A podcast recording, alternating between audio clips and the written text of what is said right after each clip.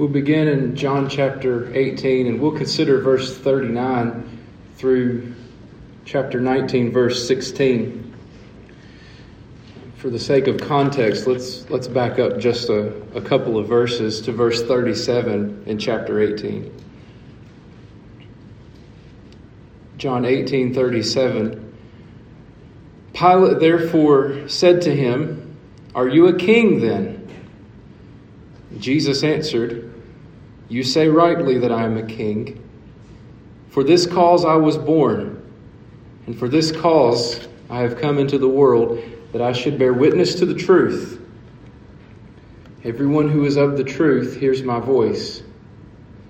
And Pilate said to him, What is truth? And when he had said this, he went out again to the Jews and said to them, I find no fault in him at all. But you have a custom that I should release someone to you at the Passover. Do you therefore want me to release to you the king of the Jews? then they all cried again, saying, Not this man, but Barabbas. Now Barabbas was a robber. So then Pilate took Jesus and scourged him.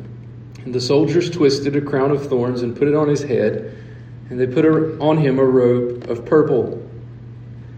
Then they said, Hail, King of the Jews!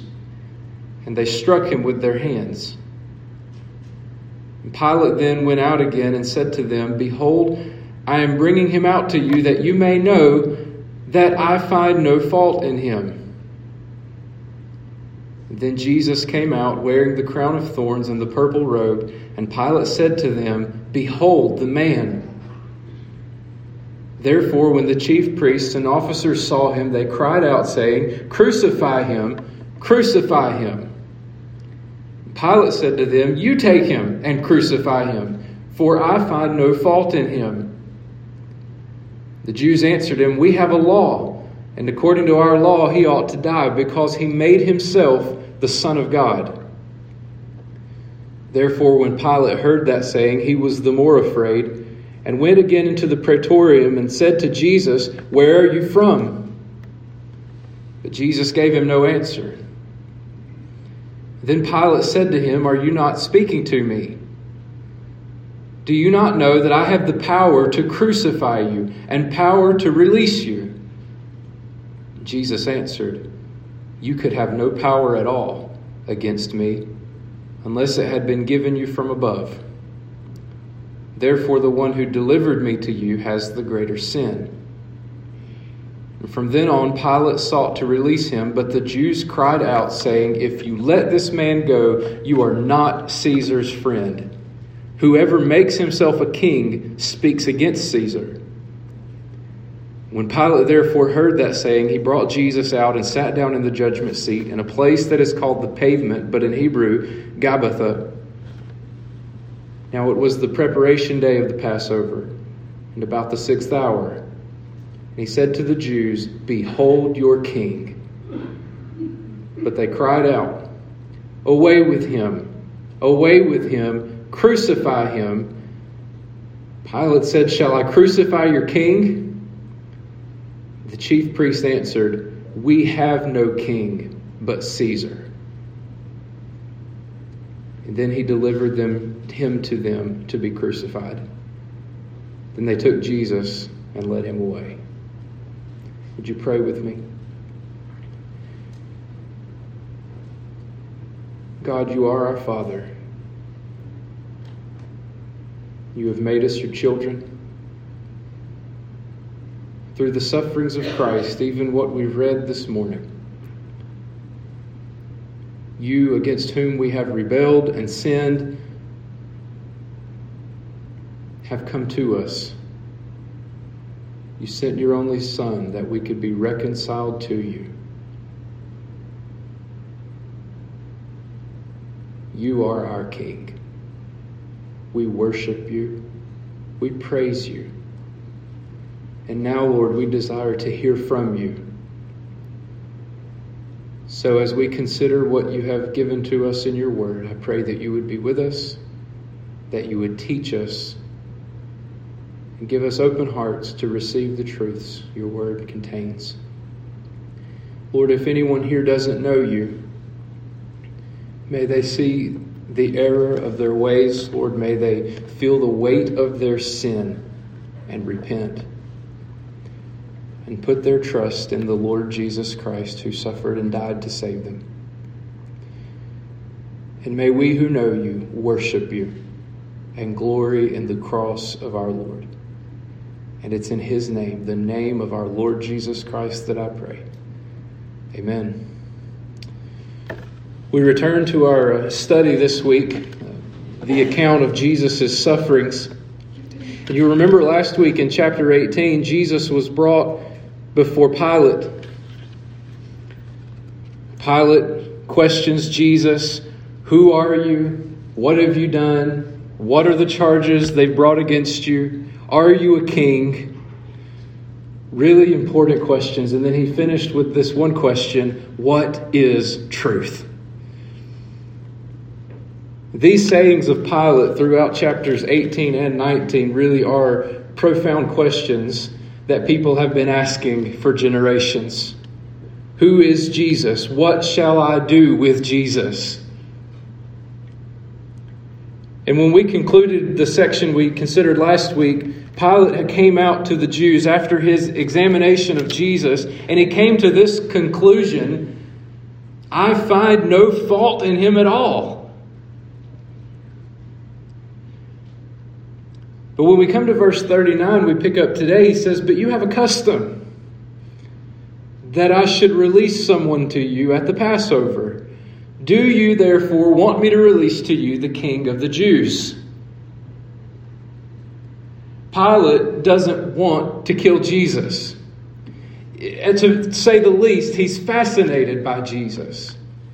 He doesn't see that he's done anything wrong, but at the same time, he feels that political pressure he doesn't want the Jews sending any protests to Rome. He doesn't want to be uh, criticized or deposed by the emperor. He doesn't want a riot on his hands, so he tries to make it their decision, and he tries to make it an obvious decision. He puts before them Jesus, the one who's done nothing for them but heal their sick, preach the word of God to them, raise the dead, even provide food for them, and puts him up against another prisoner named Barabbas. It should be an obvious choice. It'd be like if Judy, who was just up here singing, was on one side, and on the other side I had Osama bin Laden, and I said, Which would you like me to set free? It would seem to be an obvious choice. We would much rather spend time with Miss Judy.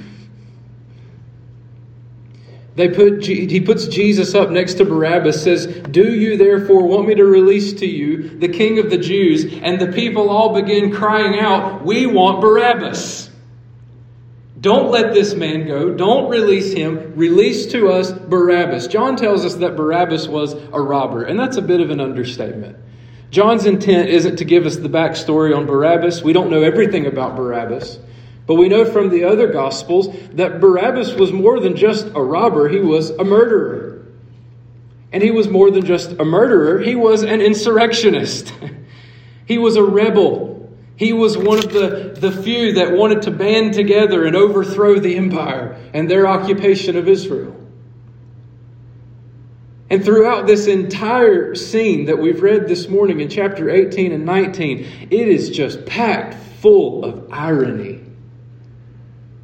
Because what's their accusation against Jesus? He says he's a king. That's a threat to the emperor. That's a threat to Rome. You should kill him. So they put him up next to someone who's actually a threat to Rome, who actually wants to overthrow the king. And who do they want released? Barabbas. The irony is thicker, though, because just Barabbas' name itself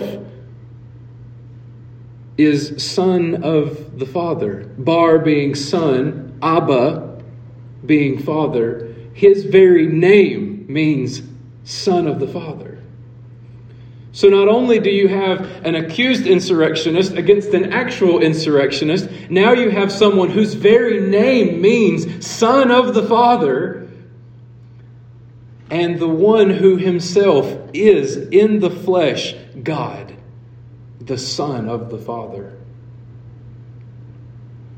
Do you want the true Son of the Father, or do you want this one who is in name only, who is a sinner? And in a massive cry of injustice, they say, Not this man, but Barabbas. Release Barabbas. So then, as we move into chapter 19, verse 1 says So then Pilate took Jesus and scourged him. It seems like an odd thing to do, to be scourged. That's the part that you've seen depicted in the movies and you've heard told in the stories uh, the whip that had bones and glass and sharp pieces woven into the braids and would tear into the flesh of the one who was being whipped, exposing the muscles and the bones. Jesus was beaten in this way. It was one of the most, or was the most severe beating a man could receive. Some people even died from this before they ever made it to crucifixion. Pilate scourged Jesus, or had him scourged, and the soldiers twisted a crown of thorns and put it on his head. That crown of thorns, of course, was to be a mockery. The crowns, some of the crowns you would have seen in that day, like maybe you would have seen impressed on the coins, would have been a, a crown with prongs that, that came out. The closest thing we have to that would be like the Statue of Liberty. So they find long thorns and twist the crown out of it and shove it on Jesus' head to mock him. And the blood rolls, pours down, of course. And then they take this purple robe, purple being this symbol of royalty, and they put it on this back that they've just beaten with the whip. They put a purple robe on him and they said, Hail, King of the Jews. They mock him. Some people think he's a king. Let's treat him like a king. Let's give him a crown. Let's put a robe on him. Let's give him honor. And they bow in their mocking voices and cry out, Long live the king! Hail to the king, the king of the Jews. And they struck him with their hands. It's interesting that Pilate would do this. They're calling for his death. They've had him exchanged for Barabbas. And Pilate sends him out to be beaten, and he's mocked. And he comes back in verse 4 and says, Pilate then went out again and said to them, Behold, I am bringing him out to you, that you may know that I find no fault in him. It's as if Pilate is trying to avoid having Jesus killed, so he beats him to appease the crowd. Maybe if they see him beaten and bloodied and mocked and put to shame in such a way, they'll back off. They'll be satisfied and I can let him go.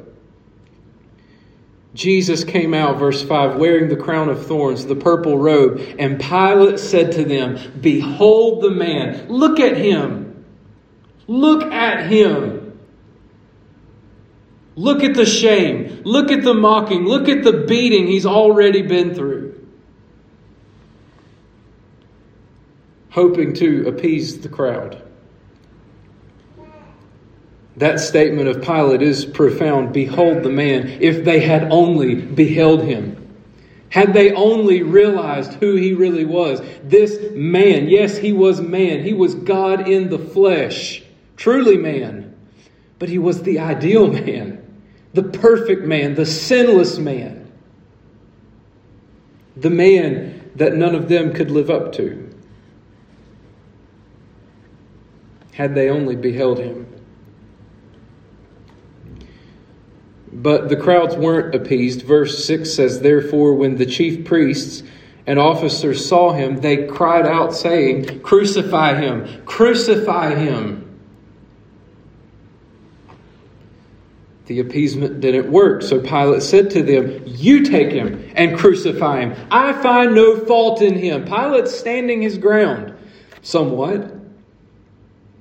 This Gentile pagan governor is the only one who seems to recognize that there's nothing wrong with Jesus. If anyone should have recognized him, if anyone should have known who he was, it should have been those who knew the scriptures. It should have been the religious leaders. It should have been the very ones who are now calling for his, own, for his crucifixion. Pilate says, You take him and crucify him. Of course, they didn't have the authority to do that. There's sarcasm all over his words here. You take him. You crucify him. I want nothing to do with this. I find no fault in him. The Jews answered and said, We have a law, and according to our law, he ought to die. Why? Because he made himself the Son of God. If anybody ever tells you that Jesus did not claim to be God, tell that to the Pharisees that wanted to kill him. That's exactly why they wanted to kill him making himself the Son of God was to make himself of the same essence, the same nature as God, to equate himself with God. They recognized that and they said, We have a law. Well, in fact, they do have a law. You can find it in the book of Leviticus that if one should blaspheme, he should be stoned. If Jesus isn't telling the truth, they're exactly right. He needs to die.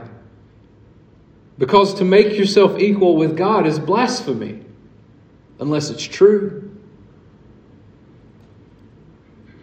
So, according to their law, he should have been taken out and stoned. But we discussed last week that wasn't the plan of God, was it? It was God's plan from, from even the Old Testament that not a bone of his should be broken that he would be lifted up, that he would be pierced, all the things that describe crucifixion. Jesus is in complete control of this situation. The Jews say we have a law. According to our law, he ought to die because he made himself the Son of God. And then Pilate heard that saying, verse 8, he was more afraid. Why was Pilate afraid? He was already troubled because of the words of Jesus. That little conversation we considered last week about him being a king and his kingdom not being of this world. One of the other gospel writers tells us that after Barabbas was released, Pilate's wife sent word to him and said, Don't do any harm to that just man, because I have suffered many things this day because of a dream. So Pilate already sees something's different about Jesus. He says he's a king. He says his kingdom isn't of this world. He's heard from his wife who says, I had a dream about this guy. You don't need to do anything to him. And now those who are accusing him says he makes himself to be the son of God. And Pilate starts getting nervous.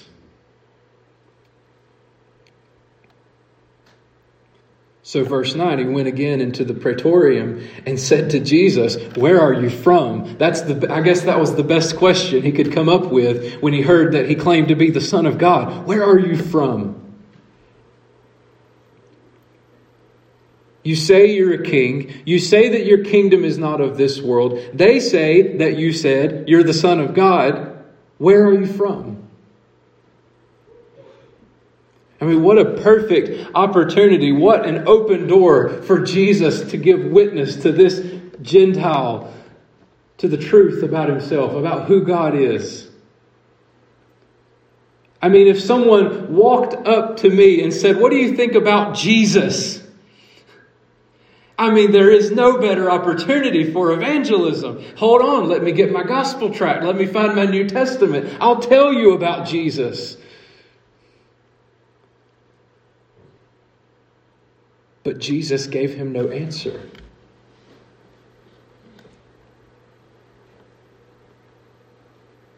I suppose this was one of those occasions of which Jesus spoke, where he instructed them not to cast their pearls before swine. Pilate isn't really interested in believing in Jesus. It sounds like he's just nervous for his own well being. Jesus is silent. Didn't Isaiah say something like that? That Jesus was led as a lamb to the slaughter, like a sheep that's brought before its shearers and is silent. So he opened not his mouth. Pilate says, Where are you from? Jesus gives him no answer. And Pilate said to him, Are you not speaking to me? You're not going to speak to me?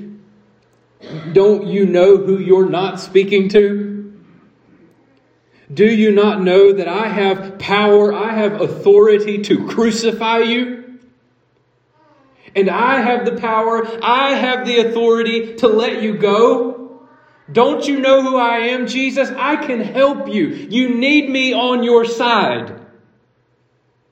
Why aren't you talking to me?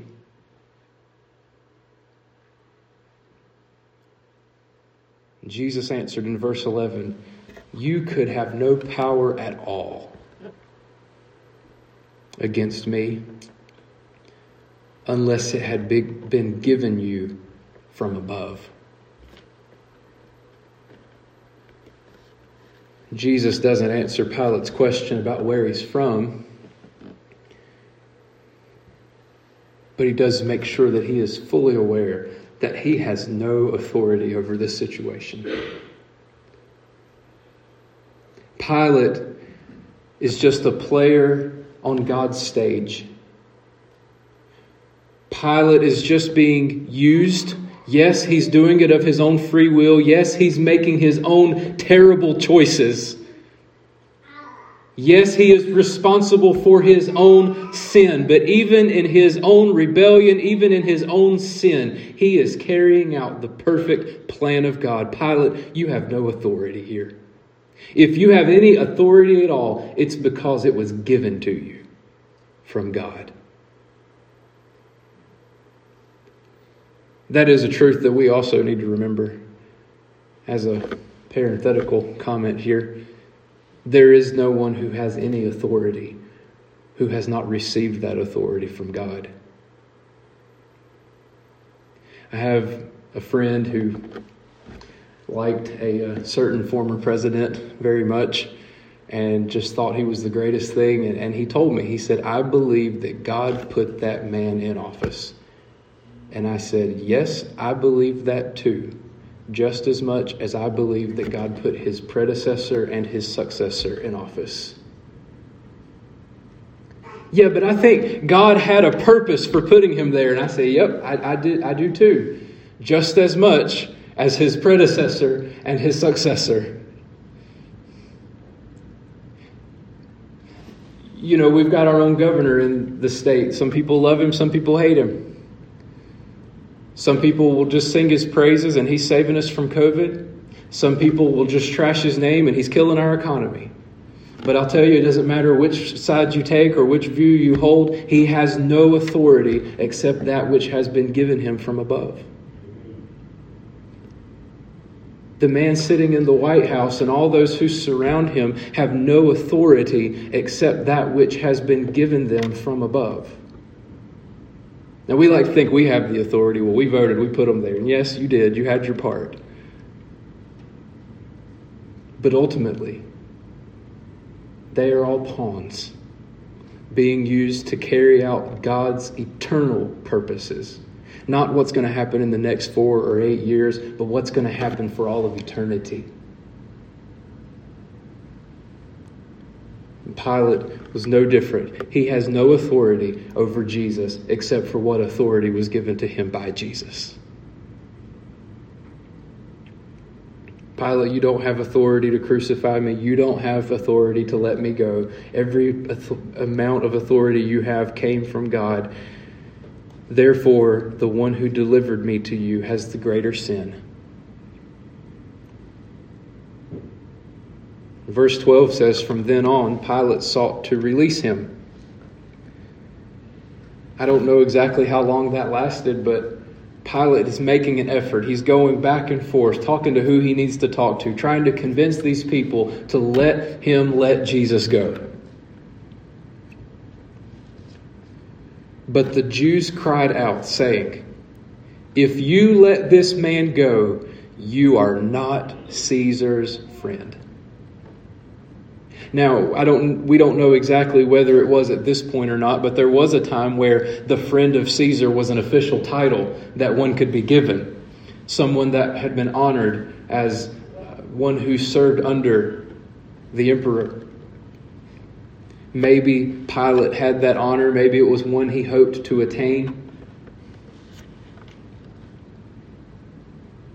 But it's like the Jews are holding whatever they can out over his head to convince him, to persuade him. It's the carrot on the stick. If you let Jesus go, you are not Caesar's friend.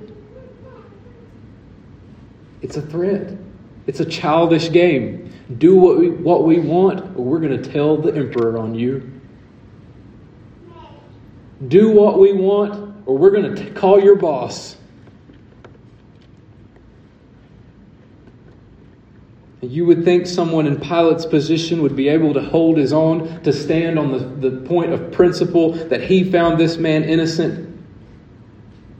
But the Jews said, If you let this man go, you are not Caesar's friend. Whoever makes himself a king speaks against Caesar. And when Pilate therefore heard that saying, he brought Jesus out and sat down in the judgment seat, in a place that's called the pavement, in the Hebrew, Gabbatha. He brought Jesus out to make his make his verdict known. He caved under the pressure. Yeah, he makes another couple of pleas here in the next few verses, but overall, his mind is made up. It's not worth it to him to risk a negative word going back to Rome. It's not worth it to him to, for the emperor to hear that there had been a riot, unrest in Jerusalem. John gives us some details in verse 14 that maybe would seem insignificant on the surface, but he says now it was the preparation day of the Passover and about the sixth hour. Now, if he'd have just said it was the preparation day, we would have thought that that could have been any given Friday, preparation for the Sabbath. But he tells us specifically that it was the preparation day of the Passover. The Passover being that week when the Jews would bring their lambs to the priests to be offered as a sacrifice for sin. And he says specifically that it was about the sixth hour. Based on this time, this would have been the time that the priests began to carry out the act of killing the sacrifices. The sixth hour being noon, they would start about midday and through the rest of the day because there were so many people, it took all day. From noon until the end of the day, they would be killing lambs, offering sacrifices, making atonement for sin according to the law of God. And it would be at the very time that the Passover lambs were being slain that the Lamb of God would lay down his own life. It was the sixth hour. And he said to the Jews, Behold your king. Behold your king. First he said, Behold the man. Now behold your king.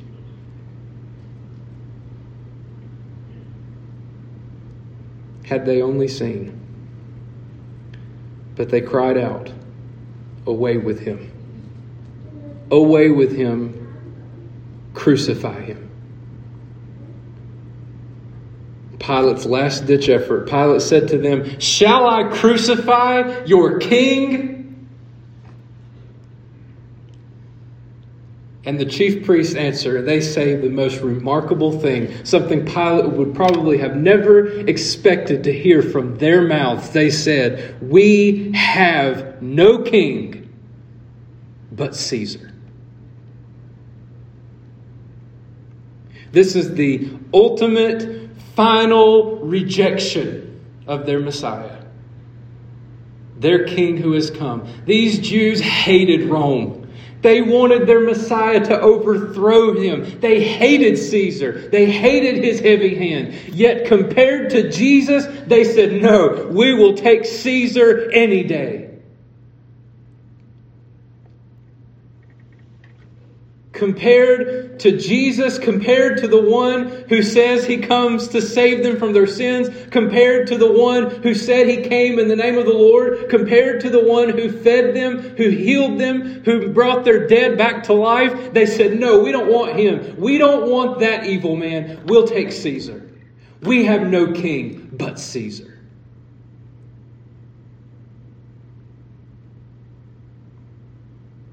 So he delivered him to them to be crucified. They took Jesus and led him away. And as we consider these, this passage, we have to consider our own hearts. Where do we fit here? All of us have to asked the question that Pilate did What shall I do with Jesus?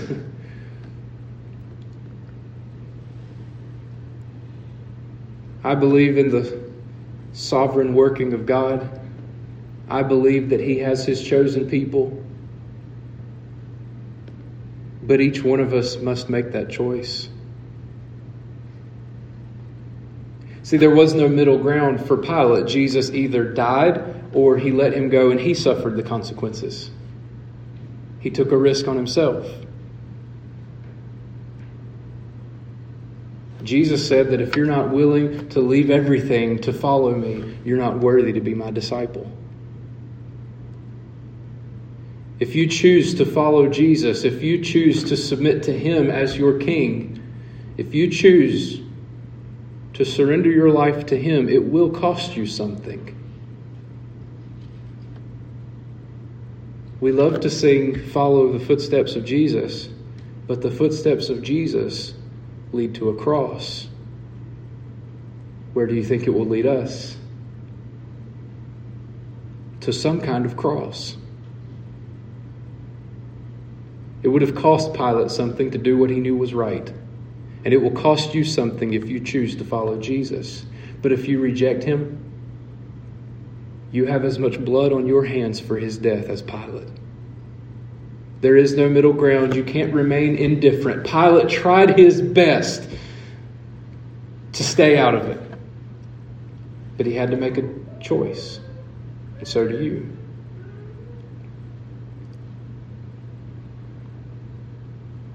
Personally, I like to identify with Barabbas. he was the real criminal.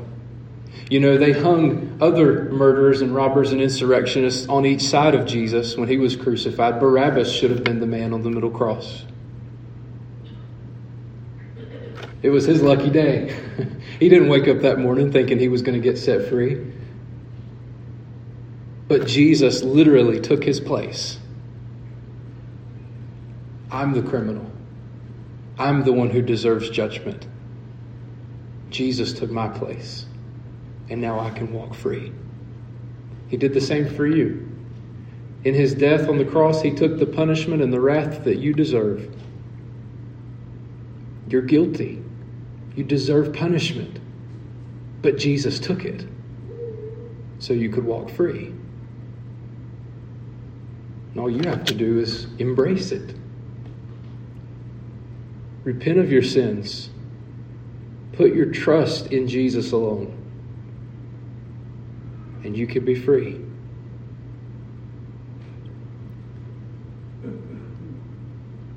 Next week, we'll consider Jesus as he is crucified.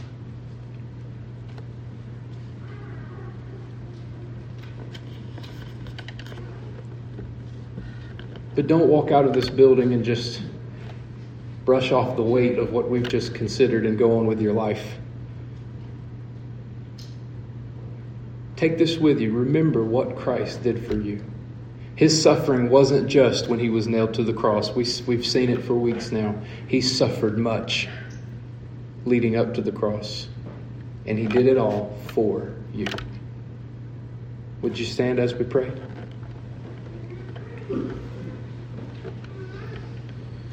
God, we thank you for your word.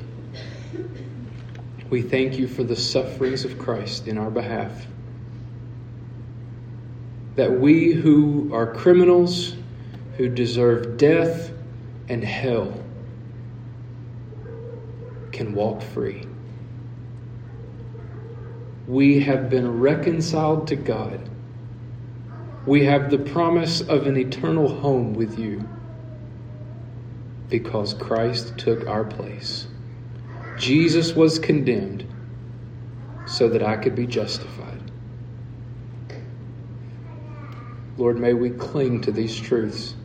May it shape everything we do in our lives. May we display the same humility as Jesus, should we be called on to suffer. And may we love and care for and forgive even those who harm us.